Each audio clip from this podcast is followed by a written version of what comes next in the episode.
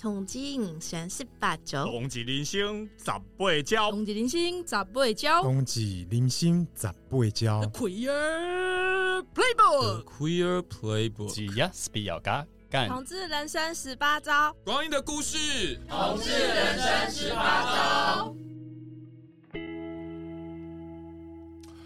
Hello，各位同志人生十八招的听众朋友，大家好！哎，今天又是我，我是热线的社工志伟，来为大家来主持啦。今天主题是什么呢？今天主题是，其实每年差不多到三四月份的时候呢，我们办公室呢，大家就要动起来了。为什么是动起来呢？是因为我们所有办公室同仁呢，几乎都要忙一件事情，就是忙热线的募款感恩会。不太清楚听众朋友有没有来参加过我们热线的呃募款感恩会，无论是在台北或是在在高雄热线的第一次这个募款晚会是在一九九八年哦。那我记得那时候四月份的时候，一九九八年四月份，一群人聚在一起，想要帮青少年同志做一点事。那可是呢，很现实的嘛，因为一定要有一个固定办公的地方，然后呢，才可以提供固定的咨询电话的服务。所以大家想来想去呢，就想到说，哎，那干脆我们来办个募款晚会。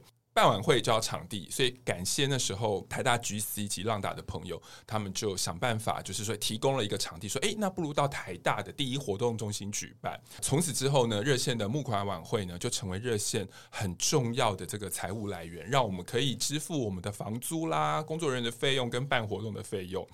所以呢，这个一路办下来，我们去了哪些地方办呢？后来就呃台北市议会啦，后来再到了东吴大学啦、阳明大学啦、北科大、北教大、ATT for Fun。到去年开始呢，我们在这个新北市新庄的 Zip 台北，我们办了非常非常多哇，二十几届，不太清楚你来了没有。所以今天我们想跟大家来聊一下热线的这个募款感恩会，这个筹备的秘辛啦、辛苦啦等等，那到底好玩在哪里？到底它在在台湾的同志运动历史上，到底有什么样的一个呃特殊的位置？今天呢，不只是我来跟大家分享，我也邀请了我三位同事，他们进来热线的时间都不太一样，所以呢，我待会请他们自我介绍，然后呢，顺便也邀请他们讲一下你们第一场热线的募款感恩会是哪一年，然后呢，你们。那一年的节目印象最深刻的是什么？好，让我们先掌声欢迎，也是跨频道而来的女同志周记的主持人 Amy。来，Amy，请说。因为刚刚说到掌声欢迎，所以我们自备掌声，我们没有效果。Hello，大家好，我是 Amy，很开心来到同志人生十八招跟大家聊聊天哈。刚刚志伟讲说我们第一次参加什么时候的呃热线晚会，那我第一次其实跟大家的都很不一样哈。我第一次其实在二零零九年的时候，那时候参加第一次的高雄晚会。哇，对，十四年前了耶，呕出一口鲜血。对，十四年前了。然后那时候跟一开始热线九八年的热线，其实想法是一样的，就是想说，因为零零七年的时候，那时候南部热线就已经开始活动了。然后你知道那时候蛮有趣的哈，我们的东西、嗯、就是我们办活动的东西，比方说举牌啊，或者是什么一些一些那种说明，呃，可能一些单张啊什么，我们都是拿到各自的家里面，就是就 哎，比方你拿哎，志伟拿一点，Amy 拿一点啊，谁拿一点这样子。然后我们后来想想，这样不行啊，这样子没有保存下来，很很可惜。嗯，所以我们。我们在零九年的时候，那时候的想法也是，哎，有没有办法帮南部找一个固定的地方？然后那时候做募款，然后那时候其实也蛮勇敢的，就是也也不知道自己能不能做到。我记得。台北的热线，那时候我还不认不认识台北热线的各位哈，然后、嗯、台北热线其实也帮的非常多嘛。我们去了一台游览车，对，包括宣传啊，包括甚至就是比方说节目啊等等的，都有很多很多的帮忙。这样，那如果说要我说第一次的晚会，我印象最深刻的呢，是我后来看到就是我的照片，就会觉得哇，因为那时候我们我记得我们是找就是一些学生来，因为没有钱嘛，所以我们是找学一些学生还不太熟练。的学生帮我帮你化妆，对。然后我后来看到照片，哇，根本就是我唱京剧嘛，就是 我的脸超级白的。后来就是从那一次开始之后，我就算这些没钱，我也愿意自己掏钱，就是不然那个根本就是黑历史啊！大家，哎、欸，那你知道吗？嗯、那个南部场的那个第一届第一届晚会，我是主持人，嗯、是是，我也是主持人，对对对。然后一样，我后来看化妆。真的超白，但是我们要去找了谢，对但是我们要谢谢，其实那个那个呃找学生来的那个老老师，对对其实我英荣们对对对对对对，很谢谢嗯很谢谢这些同学们，对对对对对对，只是跟我们的预期有点不太一样。好，那我们先谢谢我们家 Amy。那第二位呢是我们的美英。嗨，大家好，我是美英，我很想看那个照片。没有啊，那照片已经被我们销毁了，全部都是你知道，棒会修掉。我觉得好可惜哦，好想看。我刚才想说，哎，怎么有这么精彩的东西的？那美丽的第一次晚会是什么事？是哪一年？应该是二零一零年，因为我记得我是二零零九年来热线实习，所以应该是二零一零年参加第一次的晚会这样。嗯，然后我自己刚刚忽然间想了一下，二零一零年那次第一次参加晚会，比较印象深刻的事情。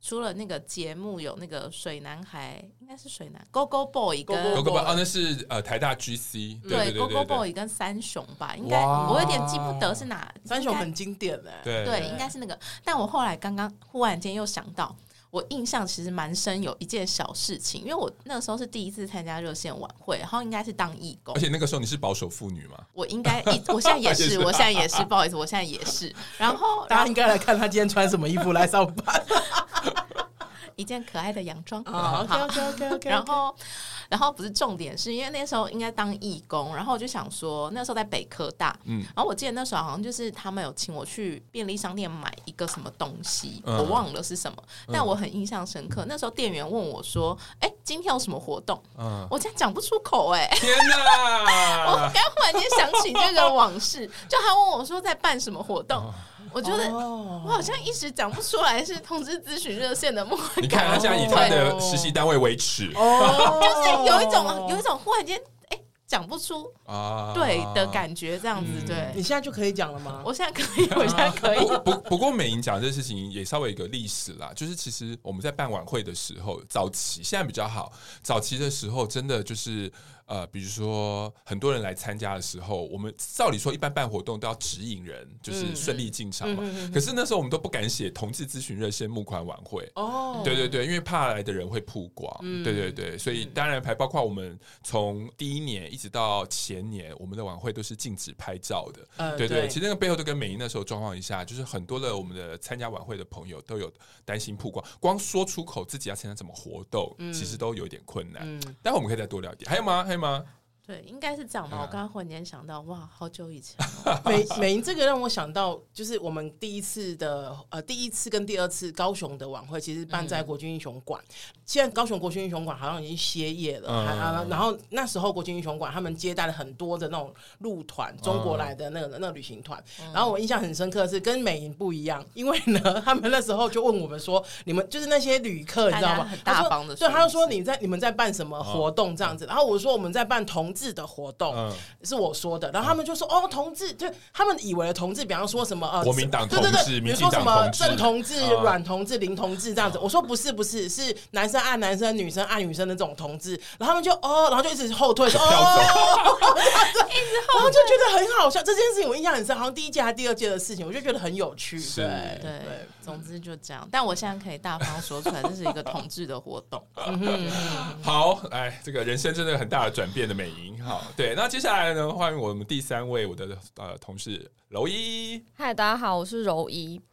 如果是第一场参加晚会的话，我个人是二零一四，因为那一年呢，我是热线的实习生。哦，对，那个时候就是反正就是大学，通常热线实习生都会有一个任务，就是要帮忙筹备晚会，晚会对对对对然后特别是晚会当天，就是现场一些比较行政啊、事务的工作这样子。嗯然后那个时候好像也是我自己第一次参与这种大型活动的筹备吧，因为可能以前大学有办活动，可是顶多就是可能整个系上的人，也许一百人就算很多了吧。那一次是在北科大，然后我忘记多少人了。是诶北科大的话，大概都一千一千一千左右，有一千人哦、对对，因为他他楼下就可以坐一千多，楼上可以坐几百三四百，所以加起来好像他整个座位我记得是快一千五百多。嗯，哇，那真的很多哎、是。因为那个时候我记得是几乎坐满的，对，然后我就还有拍照就是给我家人看，说：“哎、嗯，我们不是不能拍照吗不是禁止拍照吗？哔哔哔！哦哦，我就因为因为因为大家是背对，我是在最后面拍的，对对好像也是，不能拍、欸，真的假的？哇哇，都已经快要十年前的事情了，实实习生状况外。总之，因为现场太多人，我就是很震惊，然后又蛮感动的。嗯，然后我就传给我爸妈看，然后我爸就问说：“哎、这是什么活动？”我就只有跟他说：“哦，募款。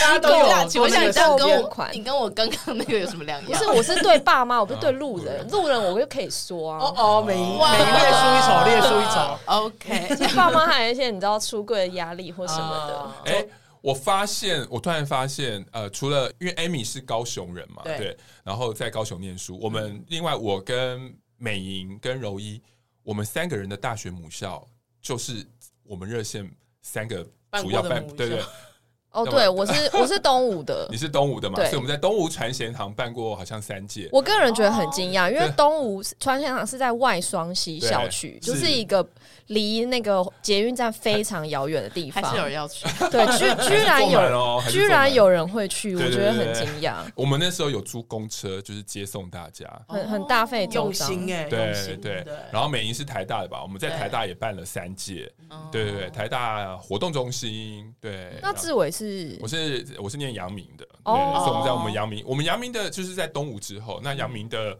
礼堂大概可以坐一千零五十个人，你看我记得很清楚，那么因为是我。多人，对对对，因为那时候东吴传贤堂只能坐七百人，所以办了两三届就已经满了。越来越多对人。对对对，就是没有供不应求啊，这个位置的部分。你可以想想，就是以现在状况，如果连续三届都爆满，然后呃票不够卖的话，我们家阮主任应该马上会说要换场地吧？现在已经荣景不在。有吗？没有吧？我们去年是完售啊。对了，去年完售，去年完售。因为那个阮主任对于那个企图不是只有完售而已，他希望是抢购。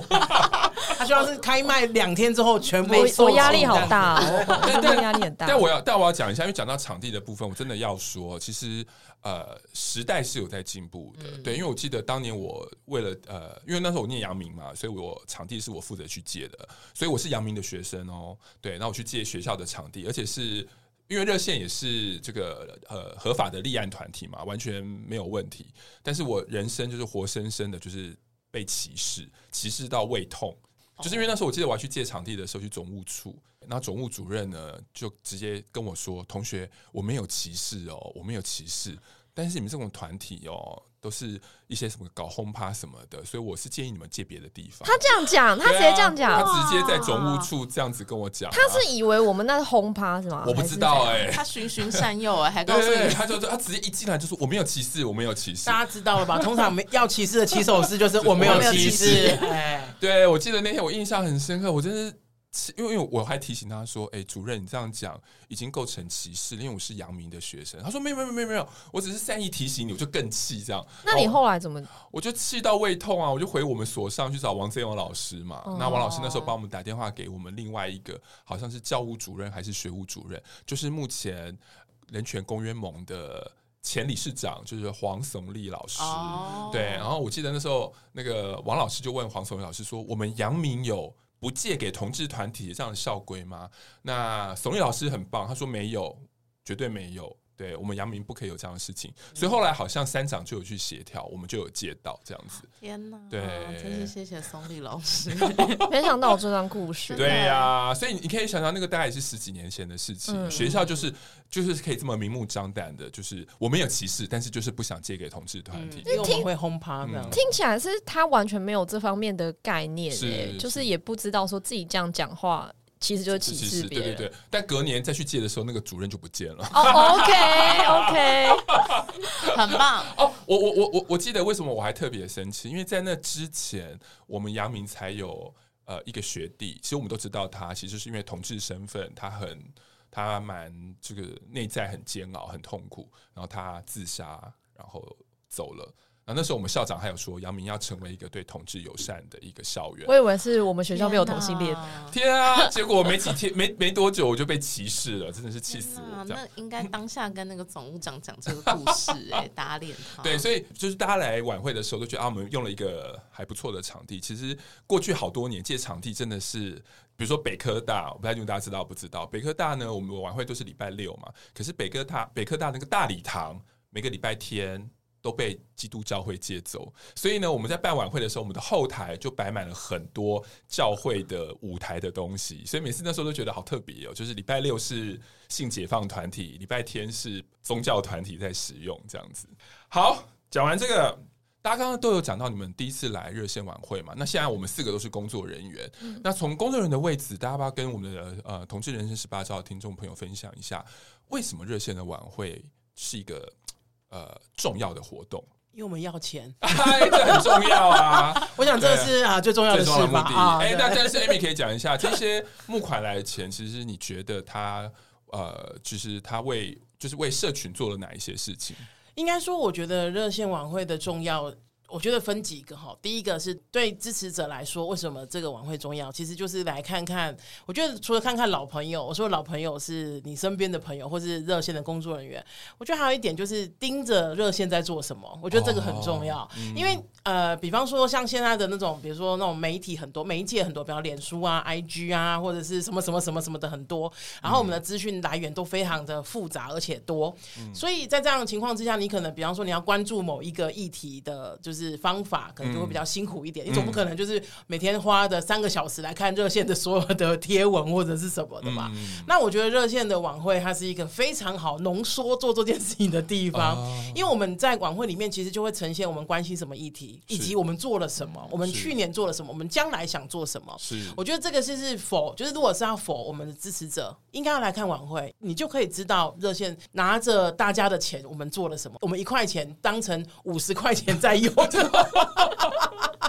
对，我觉得这个是就是其中一个，就是支持者应该要来看，然后为什么应该要来看？眼见为凭嘛，就看一个团体的，比如说现场的氛围，大家知道这个团体就是到底呃工作人员跟义工的关系如何啊？对啊，我们的核心理念是什么？都是在晚会里面都可以感觉得到。对，更不用说，其实晚我们的晚会其实一直在进步。我说的进步是从以前刚开始的时候，那时候手语翻译，后来我们现在就有听打，因为我觉得刚刚志伟说的很对，就是我们我们在意什么，我们。其实我们就是在意每一个能不能够尽量被容纳进来，尽量在我们的运动里面可以有更多的参与。嗯、那我们希望不要落掉每一个人的前提，就是我们希望更多的，比方说什么无障碍啊，然后不呃，比如手语啊，比如说那个听打、嗯、听打等等的。那这些也都是能参加过的来跟我们讲说，哎，你们应该要再多做一点什么，嗯、然后这些。就是应该要告告诉我们，然后我们应该要改的。其实讲到那个听打嘛，听打，我觉得其实不只是聋人朋友会使用。嗯、我已经听到好多年纪大的一些同志朋友说，年纪大了耳耳朵不好，对啊、所以而且我们有时候讲话讲很快。对啊，对啊。好，那美吟呢？你觉得为什么晚会重要？真的是钱呢、欸，我刚刚觉得好庸俗哦，我就想说怎么办？开口闭口都是钱，真是太糟糕了。哦、嗯，因为美因为美银是负责我们整个的那个热线的 income，就是收入募款来源的工作，对，对对，很大的工作。所以每年他都会，这晚会越逼近，如果票还没卖完，他就会越逼着我们大家。也没有，就是我们票有一部分也真的是捐款人的那个给捐款人的一个福利啦。就像 Amy 刚刚提到，就是让捐款人知道我们到底做了什么事情，这其实也是一个。蛮重点的一个部分，这样子。对，嗯、但是真的，我觉得好像当了工作人员之后，想到晚会最就都很有压力，就觉得、办？我们要营运一个机构，哦、怎么样？听到这边，大家有没有想捐款？好，但是如果这样想，我我可是在，在在大家要按暂停了啦。好，可是，在还没有当工作人员之前，想到晚会都会非常欢乐，啊、就觉得很开心，这样子。是工作人员就很紧张，对不对？对你记得是不是有一次你当总招那一年，啊、就是晚会进行已经快一半了，就捐款数字只有个位数。对哪一年？哪一年？二零一九那时候在那个嘛，那个不是一九一一七还一八，我忘记了。我记得是在那个 ATT，不是不是不是不是在那个中游中游大楼中游嘛？我那时候有分上下午场跟晚上场，对，我忘记这件事情我记得。为什么呢？就是因为那因为那时候我是主持人，对，然后呢，美吟那好像是总招，然后就跑来，那时候理事长是英麦，然后我们三个就后面就一看那个数字，说靠。几万块，个位数的几万块而已，对对对对，这不可能。我说按照这个逻辑，已经一半了，才几万块，那是不是这这这一场只能募到十万块？就后来我们就发现，就还好，因为我们会场里面有很多的其他的义工，就有人传传讯息跟我们说，因为灯都没有开，对，所以捐款人没办法填，没有办法填数字。接下来我们一致同意，接下来灯都是开着。我记得那一年，我记得那一年是二零一七年，因为我刚我开始回想啊，那时候我。交了哪个女朋友？在二零二零一七年那时候交的，要算一下，对，用女朋友来算，对对对，对，反正就很紧张。我觉得，我觉得可以补充说明，就是为什么要开灯填单这件事。哎，好，请说。因为我们的那个募款。募款活动是呃有很多种表演嘛，然后会在表演之间穿插募款时段，嗯，所以大家现场都会拿到一张单子，就是看，比如说你想要每个月捐多少，或是一次捐多少，然后或还有一一栏很有趣的是，你想要对谁告白，讲什么话，就有一个留言栏这样，所以填好会给工作人员，有人现场会帮你念出来这样子，所以会需要。灯光，灯光，对，真的补充说明。所以之后我们每次在那个彩排的时候，我们都说：“哎，灯有放吗？是不是太久没有放灯了？” 开灯，开灯，开灯，要开灯。那一次之后，就是因为以前我们都会为了节目好，就尽量因为灯暗，好像观赏节目比较 OK。好像那一次之后，我们弹性就很大，对不对？只要人说。没有灯，没有办法填哦。开灯，没 错没错。所以如果大家来参加晚会，会觉得为什么灯一直开？大家知道为什么了，对对。好，那柔一呢？你印象最深刻的哦，我可以先讲一下，就是我当时实习生的时候，印象最深就是 Amy 那一场，呃，哦、应该说是我参加的第一场。二刚刚讲二零一四那一场，嗯，为什么印象深刻？是因为 Amy 那一年是总召，嗯、然后总招就是要张罗整场活动，然后要顺利完成，所以压力其实已经很大。通常总招就是最好活动当天不要。要有任何工作，是是就是他要是一个很弹性的位置，才能及时处理任何突发状况。嗯、可是 Amy 那年我不知道为什么他很搞事，是。就是就是他还帮自己弄了一个表演，而且是跳钢管，很夸张。就是等下跟大家讲为什么会沦落到这个程度。好，就总总之很惊人，因为 Amy 是那个就是后后片女孩嘛，对，比较重量级，对对，重量重量级女孩，对对对。然后就是我觉得一般身形的人要把自己挂到那个那个钢管上都已经很难了。然后 Amy，我记得她把自己挂上去，然后转一圈的时候，就我已经就哦，我怎么没有钱可以捐？这就是他的目的，而且而且容易后来跟我讲说，他们一群那时候实习生。都哭了。我想说有哭，我好像那时候翻泪，我就觉得怎么把自己搞成这样。有需要，好辛苦哦。跟各位听众朋友讲，我们每年办完晚会，我们都说我们还能够有什么样的新把戏，但是每年总是想出新的把戏。待会我们再讲，我们今年有什么新把戏。但 Amy 要不要补充一下，为什么当年你当总招还要跳钢管？事情是这样的，就是那时候我记得好像是我跟志伟打赌，对，我跟志伟打赌 说打赌，对我跟志伟打赌，我说志伟，如果我因为那一两年好像我们热线有很多。义工开始跳钢管舞，对，去练习钢管。然后我一直以来也都对这个运动蛮有兴趣的，可是就是就是少了那个最终的 push 的动力，这样。然后那时候我就说哈，哎，不然我去练钢管舞。那如果我练成，而且我表演了，那郑志伟就要穿游泳裤上场，对，这样子。所以那一年志伟有穿游泳裤，有啊，我有穿游啊，他穿游泳裤上场。我跟二线一堆小鲜肉，金大班、德谦，然后还有达克，然后那个谁，五六个好像。对对，我们举了一个嗯什么艾艾米什么好棒。棒什么的牌子？我对这完全没有印象，因为 Amy 已经太让 太让人震惊了。那个转圈，我也没有印象哎。没关系，对。然后后，当然我后来有点后悔，他说：“哇，你只你你就你就穿泳衣泳裤上阵而已。”我要因为我练那个钢管练了三四个月，然后全身都是伤，你知道吗？然后我就觉得，哦，对，下次不要做那么赔本的事。可是真的，就是我第一次，因为那时候在北科嘛，然后那时候有感受到我上台的时候，那时候真的是屋顶都要掀了的。哦，对，非常震撼。我我我觉得那个节目不只是呃，我们我跟 Amy 逼出来，我觉得它也是某个程度热线在做身体议题的一个很具象的呈现。嗯，就是因为不只是 Amy 嘛，就是比如说我们刚刚前面刚好提到了三雄，我们是邀请了我们三位熊认同熊体型，就其实。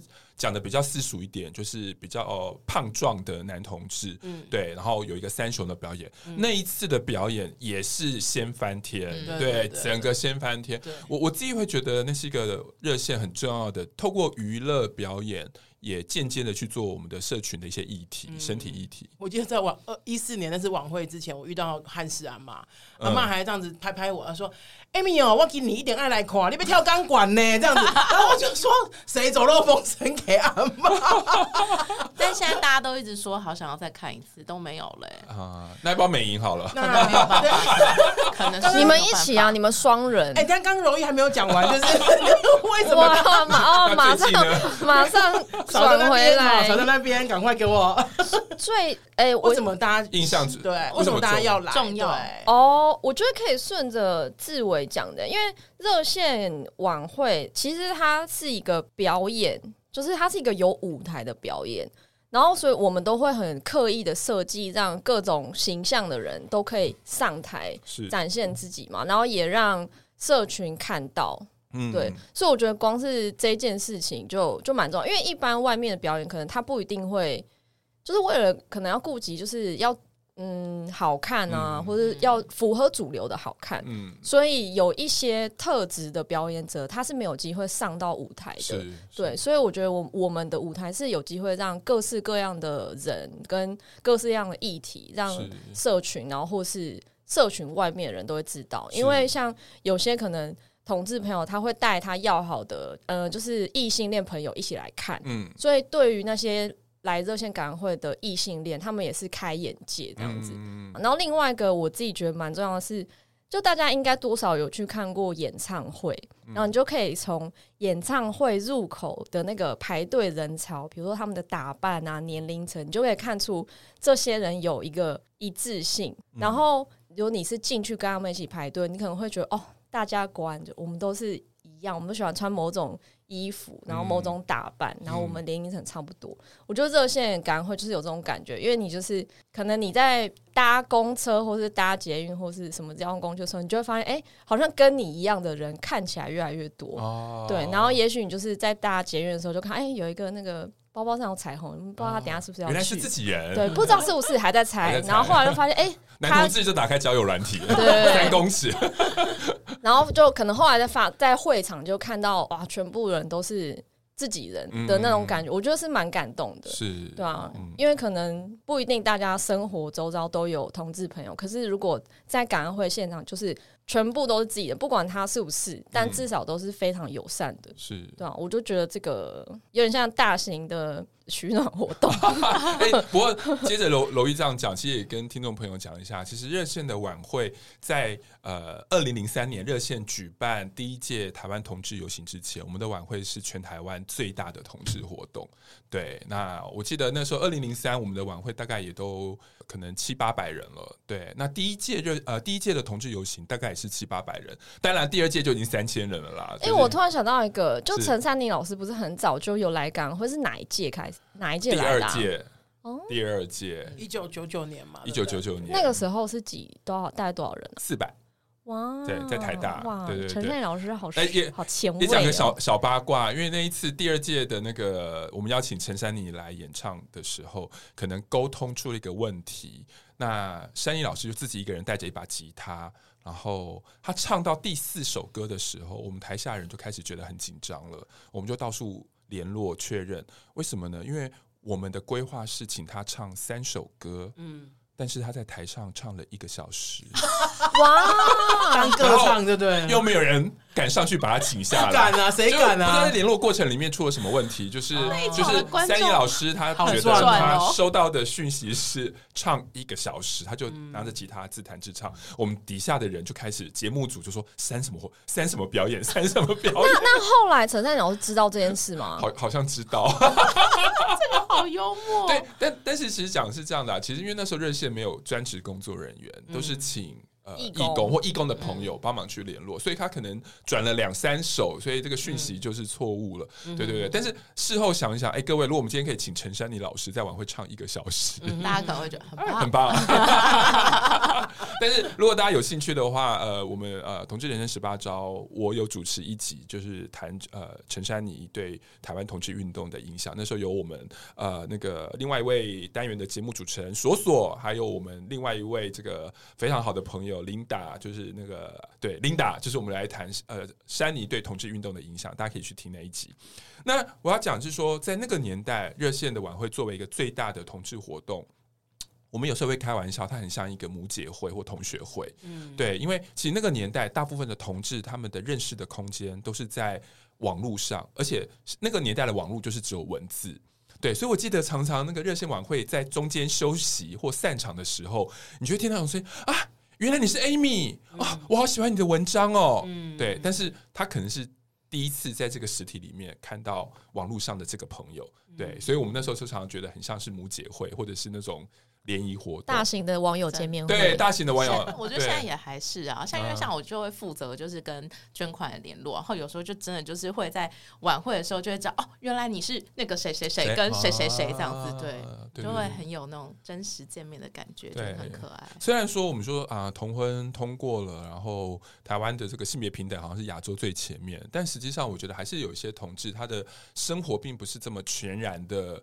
公开对，那热线的晚会其实提供了一个半隐秘性质的一个认亲的一个活动，嗯，蛮感人的。嗯、这个让我想到有一年我找了一个呃，我很好很好的异性恋朋友，就是他是我，哇，你还有异性恋朋友？还是有的，真的，我没有歧视异性恋哦，没有歧视异性恋。我那个朋友他是个老师，然后他来的时候，他教的是女校，他来的时候在厕所遇到他的学生，哇，对，然后他就说，然后后来就是反正就是有寒暄一下，然后结束之后，呃，活动。结束之后，我朋友就跑过来跟我讲说：“他说，哎、欸，你知道吗？就是刚刚我遇到我两个学生这样子，啊、然后我就说，那怎么，那又怎么样？他说，因为学生很清楚明白老师是异性恋，因为他那时候跟男朋友已经现在的先生已经论及婚嫁了。然后，可是就是学生之后，他说学生之后在学校就是看到他有我有跟他聊天或什么的，嗯、我觉得那是很好的一件事情，就是当然是无心插柳的啦。可是正好的一件事情，就是你。”不知道你身边其实谁是友善的，可是你来，你来，你就可以明确的知道，其实谁是友善的，包括你的老师。是，对，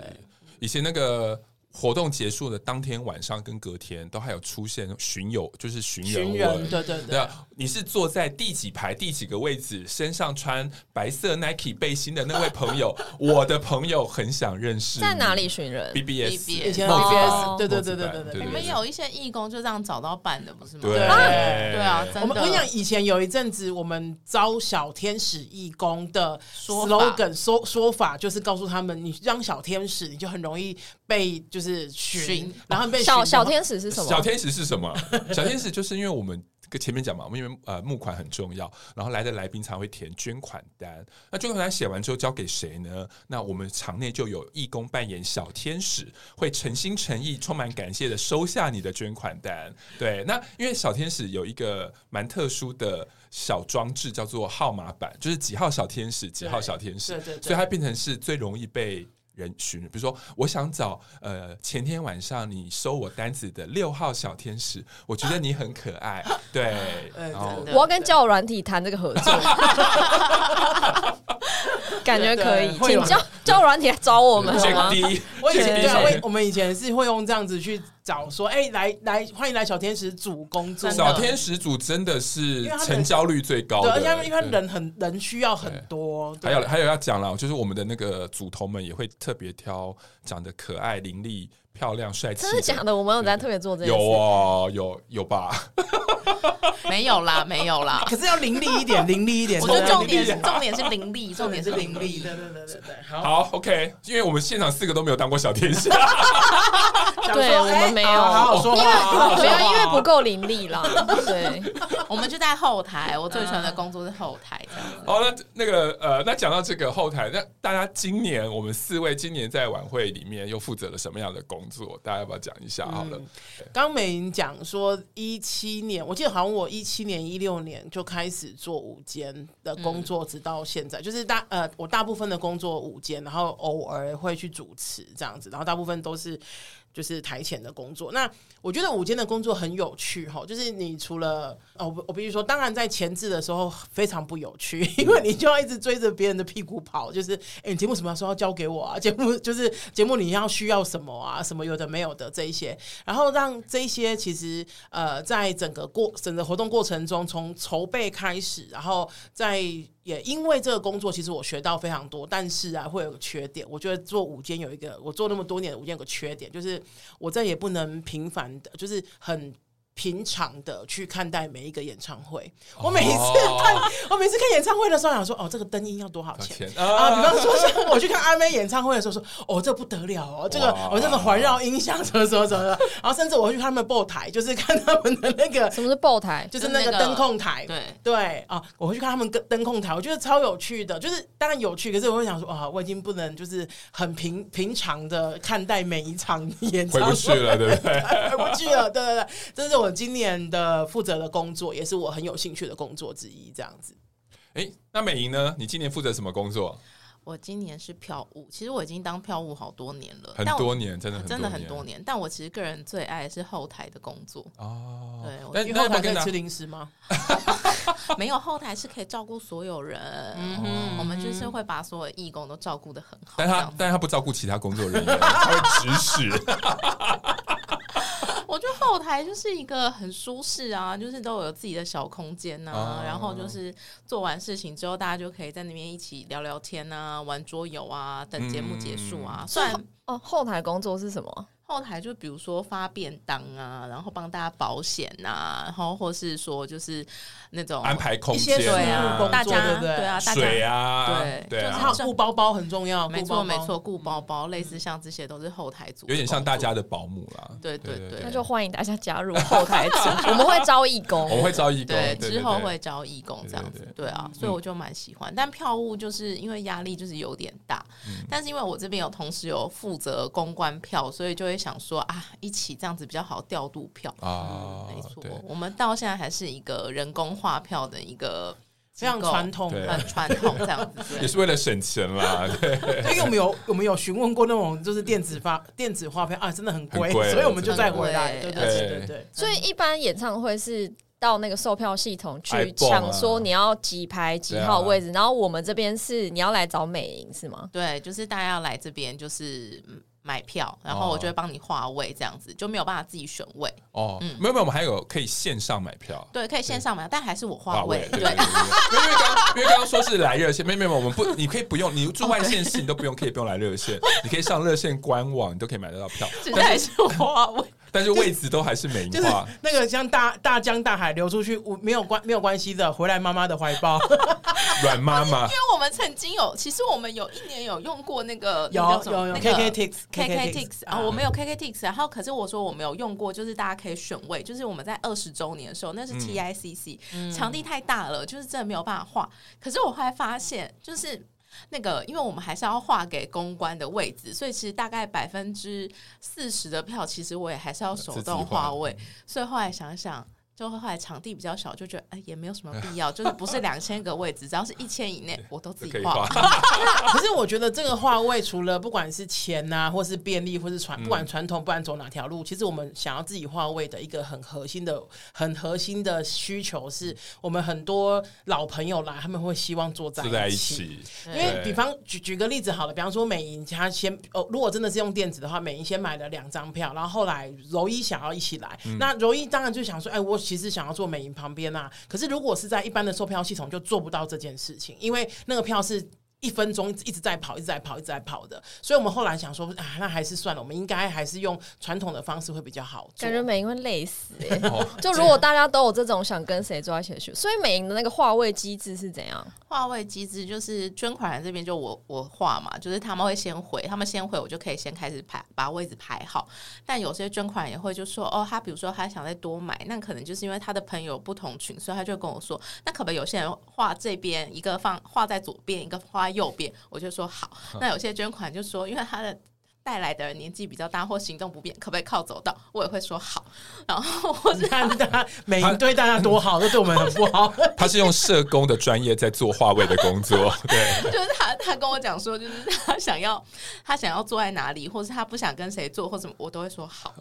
他都已经画好位置，然后他过没多久跟我说，哎，有临时要一个朋友来，可不可以旁边再有一个位置？好。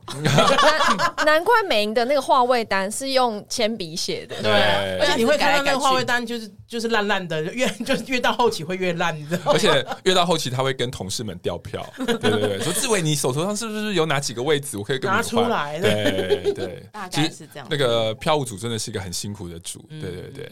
那柔一呢？你今年负责什么？我就是负责晚会的宣传工作，嗯，对，就是要想办法。把票把票卖完这样子，我的压力源就是美银，所以我觉得我压力才大。对啊，我同意你的，我同意你的说法，相当同意，相当同意。对啊，尤尤尤尤其在现在，真的就是社群网站的年代，真的怎么下广告，怎么让呃这个这个我们的讯息能够真的传送到是我们的目标的群众上面，真的是一件不容易的事情。嗯，对，那工作蛮辛苦。我我想到一件事情，好像可以分享，就是。嗯是刚刚志伟讲，我才知道说，二零一四那一年，嗯，表演现场、晚会现场是完全不能拍照的。是我因为我一直以为就是我知道大家有出柜压力，但就是不要拍到人，或是只能拍到那个表演。对对对。然后我是不知道说，原来那个拍照的限制是这么严格的，这样。然后是一直到我记得是去年嘛，去年我们在那个 ZEP ZEP New Taipei 的时候，就是才第一次。全场开放录影录影这样，然后然后可能是因为我加入的比较晚，嗯，所以可能我的感触没有那么深。然后是事后在那个脸书上有看到一些可能就是前辈老朋友，对老朋友的发文，就是才他们很有感受哦，现在时代真的有不一样了。对，因为去年就是邀请到蛮多呃社群上有流量的人来参加，是他们是。来参诶参加感恩会，就他们在看表演的啦。嗯、我们开放录影录音，然后让这些呃有一些声量的呃参加者，他们可以在网络上分享，嗯、说来参加到什么活动啊，然后感觉怎么样之类，就对我们来讲也是一件。蛮蛮好宣传，因为以前就是等于是二零二二以前，我我自己感觉就是热线感恩会、热线晚会，很像它就是一个谜样的活动，因为不会有任何资讯在网络上，可能顶多就是一张主视觉海报跟宣传文字，嗯、可能大大致上就这样子。嗯呃，表演内容也不会被留下来。对对，然后好像就是去年开始才在网络上，就是有一点留下一点数位足迹啊。应该好像是二零二零年，我们有开放部分拍照。嗯，对。那我我觉得，对对我们同志团体来讲，就是小心谨慎，好像蛮重要，因为毕竟是出柜的议题。嗯。可是好像二零二零年那天那一年，好像完了之后，好像也还好。可是后来遇到疫情嘛，那去年大家好像认真评估是啊，社群网站年代，然后同志运动也二十几年了，嗯、对我们好像可以做一个改变。对啊，而且因为我们因为我们讲宣传宣传，其实这个也都是一个很好的宣传，就是不用、嗯、不用透过我们的嘴巴出去宣传，嗯、其实也是一个很好的。就隔年的七月份开始就有一些历史回顾就会出来了。嗯，然后我自己觉得这蛮好，是可能有一些他还不知道我们活动，或是还在犹豫。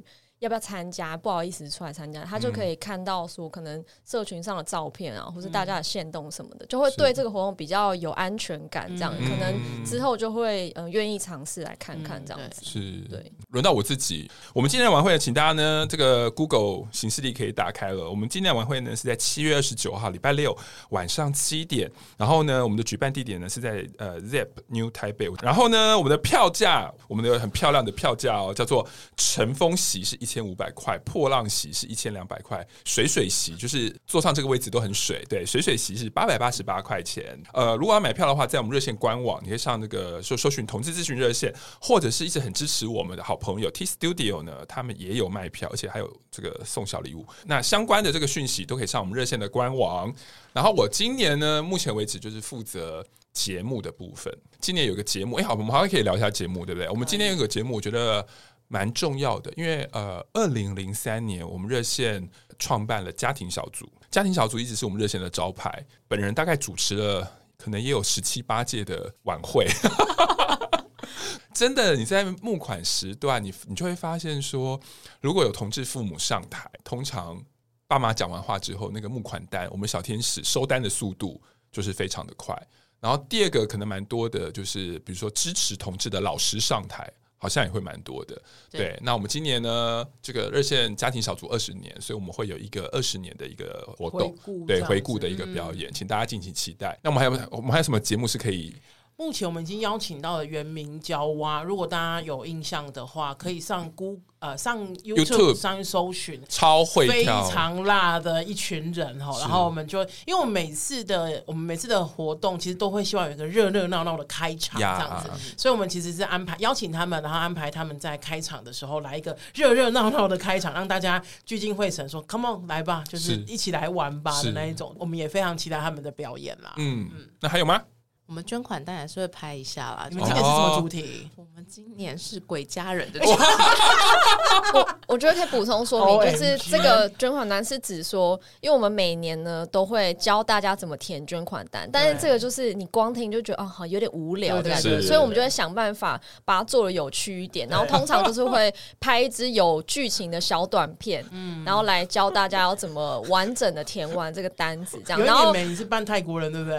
通通常就是我们的美英会领衔主演，是是是，已经是我们的这个系列的女主角，是是，对对对。那我我记得有些人是为了要看这个影片来，因为这太有趣啦。先跟大家讲，本来本来今天的提案是纳美人，没有，美英严正拒绝。我们也很期待。鬼家人是我提议的吧？对，我救了 你。鬼家人就是那个关于鬼，关于我和鬼成为家人的一件事，那件事还是一件，对，就是许光汉。跟那个林柏宏，对对对对对，我们就截取里头一个小小的片段，是是来改编一下这样子。欢迎大家，请期待，太有趣了。对，我记得我去年做一件事情，我觉得还蛮可爱，因为去年我负责就是要在后台里面陪我们的表演嘉宾，所以去年很多嘉宾，那我负责的是。许富凯，我真的要跟大家推荐一下许富凯。如果你还没听过他的歌，他真的对，好好，我们真的要很谢谢凯凯。对，他不止唱歌好听，他其实真的做人非常非常客气。对，而且重点是他把他当天我的微博的唱酬全部都捐出来。没有没有没有，还有再多哦，再多哇！我记得再多再多，对他不只是捐唱酬，还有再多。我记得他那时候什么，三林老师捐多少，我就捐多少。我的妈呀！对，真的非常真的不只是凯凯，刚刚我们讲的呃陈善宜老师，其实非常非常多的阿宝啦，非常多的戴爱玲啦，哎，我忘了说非非常多，我们都非常感谢。还有还有我们你的你最爱的我们金星宝贝啊，还有宿命宿命宿命，让他讲一下金星宝贝，你们要讲完他今天会十分钟，大家对不对？接下来十分钟，我们先去尿个尿。去去年有请到那个原子少年的其中一团，当时还叫做金星，是对。现在叫什么？现在叫做 Vera。Vera，对对对。嗯，我觉得呃，去年当我们知道可以邀请金星来的时候，我们也很开心，因为他其实是台湾男子偶像里面第一个走就是性别气质真的是非常多元的，对对对。然后我们大家都非常爱他。对啊，因为他们就是主打可帅可美，然后没有他们驾驭不了的舞台。果然就是在现场。因为有一些那个可能没有在追星或者看选秀节目的人，其实是不知道他们的，是陌生人这样子。但因为他们就是唱跳都很很精彩这样子，然后然后我们又有。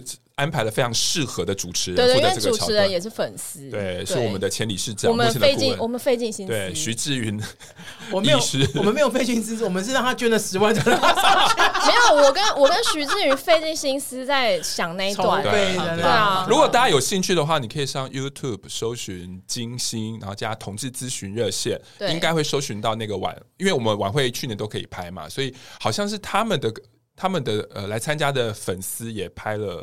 没有没有看我们的，看我们的，看我们是正面的，因为正面拍的，因为我们的有含主持人跟他们互动的完整的桥段，就是如果你不太认识他们，可以靠那一段影片，就是听说被金星的粉丝视为某一个经典这样子。那个粉丝说一看就知道主持人非常认真，对啊，我觉得可以补充一个，就是有有有，我都没笑，你不要笑那么大声。我我的同事现在表现很不耐烦，没有不耐烦，没有，来请说。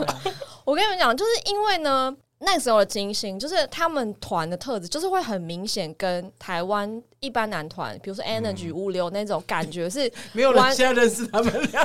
有啦，我觉得听众，我觉得听众老老同小组。对啊，你会觉得他们就是一个很新鲜的形象这样子。然后有些可能确实有些比较阴柔的部分，因为他们很擅长那种风格的舞蹈这样子。我记得，因为我是做社群的嘛，所以我就很常看大家会 take 我们现动，然后就有观众看他们表演，然后就发现动，然后就写说：“哦，如果我小时候。”就有金星这一团出现的话，就是我觉得我的青少年时期应该会过得更快乐、更有自信，这样子。很棒。他拉到我们的工作重点，对啊，我就觉得很感动啊！就我我会很支持他们，就是因为我觉得他们的形象跟他们日后的发展都会对台湾青少年来说是很重要的典范。对，因为就像他们这样子，不需要符合传统形象，也可以在主流的娱乐市场上是很有声有色的这样子。对，其实就像刚刚那个柔仪有讲到的，其实我们的晚会的节目。其实不是很红的人，我们就要找他；不是很耸动的议题，我们上。我们常常在想，是说这个表演者或这一团的节目，或是我们上去讲的话，到底能不能给我们的社群一个不同的眼界，更开阔的眼界，更有多元的人权意识的眼界？这常常是我们在思考的。包括其实金星也是，请大家敬请期待我们呃热线呃今年的晚会的节目。嗯、我们目前正在用心筹备当中，对对对对对，一样再讲一次，七月十九礼拜六晚上七点，二十九哦七对七月二十九，七月十九礼拜六。晚上七点在呃新庄呃 Live New 台北这样子，哎，要讲歌手吗？我觉得歌手可以吗？可以讲吗？因为你没有讲，我们不敢讲。可以啦，可以啦。好，歌手有谁？今年确定的一位歌手叫做于子玉，然后他是之前锦绣二重唱的其中一个成员，秀琴。秀琴，对对对。而且我知道，我们其实，在当初在邀请他的时候，有一个非常重要的原因是，他其实是有演过。同志妈妈，这跟我们今年的那个热线家庭小组二十周年是有关。没错，对啊，是不是很棒？对不对？《熟女养成记》里面，她演我们那个呃，她的儿子是一个同志。那其中有一段我觉得很感人，是说这个妈妈就有说，她就是呃，知道孩子是同志，有很多担心，所以她打电话问，不知道是妇女薪资还是同志咨询热线嘛？对，妇女薪资。对，那薪资说应该是打我们热线，因为对，然后然后呃，获得了一些资讯支持。其实，其实讲真的，就是呃，这个戏里面有把这个同志父母的心声跟同志父母需要资源的部分带出来，那就是我们的于子玉演出的那段影片。其实，在网络上很多人在那个时候也都在分享。我们邀请他哦，对，请大家一起来期待。他会唱两首还是三首歌的样子哦，而且他另外一个演出是那金马奖的最佳女主角。孤味，孤味，孤对，他他演孤味吗？她是演年轻的女主角。哦，对啦，对对啦，Oh my god，那部好哭哦，天啊！这是不是也我们常在推的多元家庭，对不对？真的，真的，所以我们很开心能够邀请到于子玉，真的好开心哦！对对对对，最后最后讲这么多，但是希望大家能够买一张票来支持我们热线。但是，因为毕竟我们的晚会在台北嘛，那我们呃九月十六号是我们南部办公室的晚会，那也欢迎大家呢。如果你是住在南部，或是那个时候正好可以，也可以参加我们南部的募款晚会，也是非常精彩。但是，诶，问一下我们三位同事，如果有人真的就是台北、高雄的募款会都不能到，那他可以怎么样支持热线？有几个方法哈，一个方其中一个方法就是最简单的，就是上我们的官网哈，嗯、就是 Google 搜寻同志咨询热线，官网的右手边。就可以看到一个呃小视窗，然后那个小视窗会随着你，不管你移到什么，你移到哪个页面，那个小视窗就会跟着你。对，它就跟就是跟鬼鬼一样，就是跟着你，告诉你你可以来这边捐款。上面就有一些方法啦，就是信用卡啊，然后划拨啊，然后现金呃现金捐款啊，ATM 啊等等的这一些方式。那当然，我们最希望的、最呼吁的、最诚挚的邀请的，就是定期定额 捐款，然后就是希望你可以就是一路捐到。到天长地久哈，然后因为热线就会陪你到天长地久，这是一个方法啦。那其他的方法就是，当然除了，当然捐钱很实际，但是其实如果真的大家就是可能经济上面有些压力的话，其实也还是可以透过帮忙宣传我们的一些活动资讯。嗯、我觉得这对我们来说也是非常的重要，就宣传晚会啊，或是甚至是你亲自来参加热线的其他活动。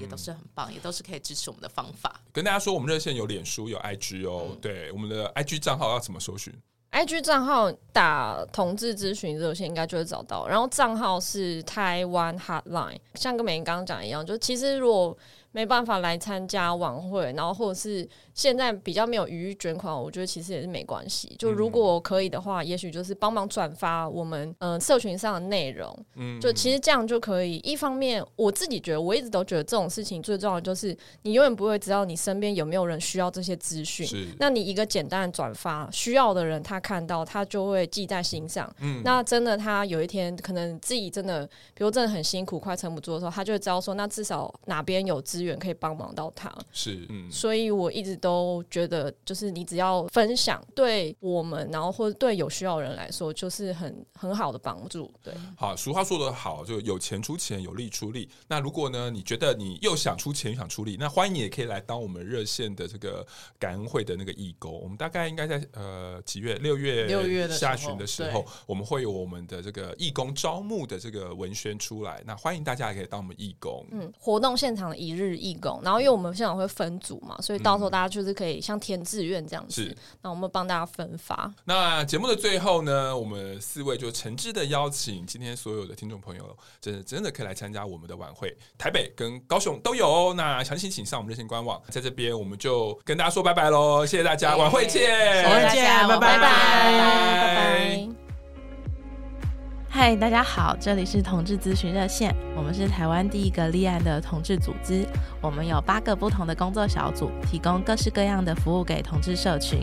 有你的捐款支持，我们可以为台湾的同志做更多，也欢迎到脸书和 IG 追踪我们哦。